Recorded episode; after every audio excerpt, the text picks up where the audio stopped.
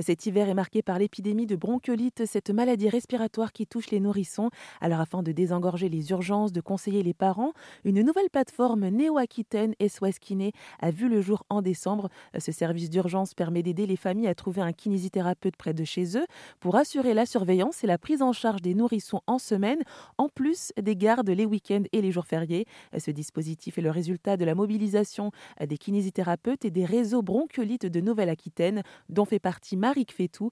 Il est kinésithérapeute et directeur d'Akirespi. Il nous prodigue ses conseils pour justement limiter la transmission de ce virus. Alors, la première prévention de la bronchiolite, euh, à mon sens, mais c'est assez peu dit, euh, assez peu globalement, c'est que comme le Covid-19 et euh, la grippe donnent des symptômes respiratoires chez nourrissons qui sont appelés bronchiolites, entre guillemets, même si ce n'est pas le, virus de la bronchiolite, il est important que les parents se vaccinent, se vaccinent contre le Covid-19, euh, se vaccinent contre la grippe et euh, c'est même euh, des, vaccins qui peuvent être recommandés chez certains nourrissons qui, ont des facteurs de risque importants. Hein, donc il faut demander au pédiatre.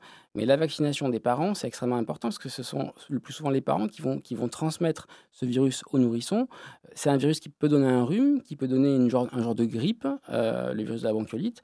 Euh, et donc, euh, on, peut, on peut quand même, par rapport à, la grippe et au Covid, éviter ces transmissions-là. Après, contre le virus lui-même de la bronchiolite, il n'y a pas encore de vaccin. Il devrait arriver l'année prochaine. On ne sait pas encore quel nourrisson pourrait, pourrait en bénéficier.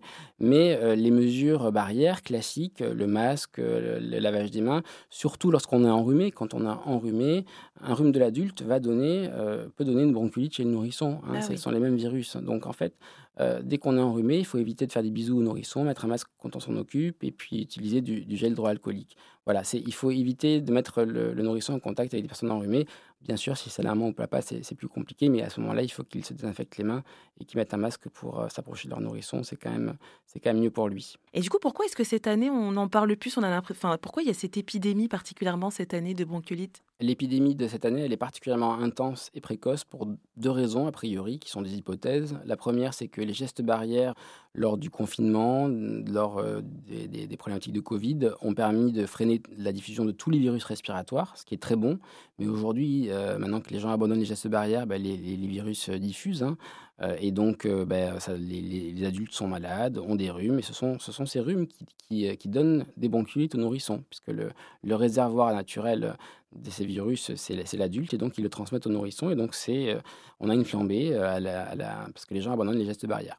Et la deuxième raison, c'est qu'a priori, le virus de la bronchiolite cette année est plus agressif. On ne sait pas pourquoi.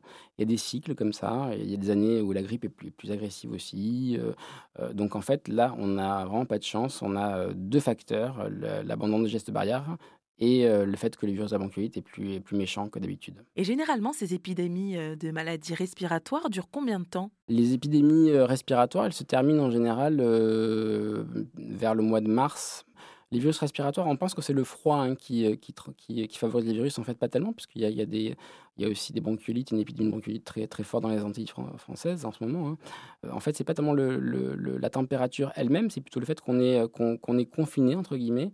Euh, C'est-à-dire que les, on, est fenêtre fermée, euh, on n'est pas en terrasse, on est euh, dans la, dans, dans, la même pièce en famille, et donc on se transmet tous les virus. Et donc, en fait, c'est lié à la température, mais de manière indirecte. C'est pour ça que l'hiver, on est plus malade de virus respiratoires que, que l'été. D'où bah, pour, c'est pourquoi il faut aérer chez soi en fait. Exactement, il faut aérer. Euh, L'aération des, des, euh, de la maison est très importante, euh, non seulement pour éviter les virus respiratoires, mais aussi pour tout ce qui est euh, pollution de l'air intérieur. Hein. Il y a plein, plein de, de, de produits ménagers, de produits, même de meubles neufs qui dégagent des, des, choses qui sont très irritantes pour les, pour les, les, les voies respiratoires. Et donc, c'est important d'aérer quotidiennement les pièces de la maison ou de l'appartement où on vit. Et c'était les conseils de Marie Fétou, kinésithérapeute et directeur du réseau respiratoire de Nouvelle-Aquitaine, Akirespi. Et sur SOS plus de 500 spécialistes sont déjà inscrits.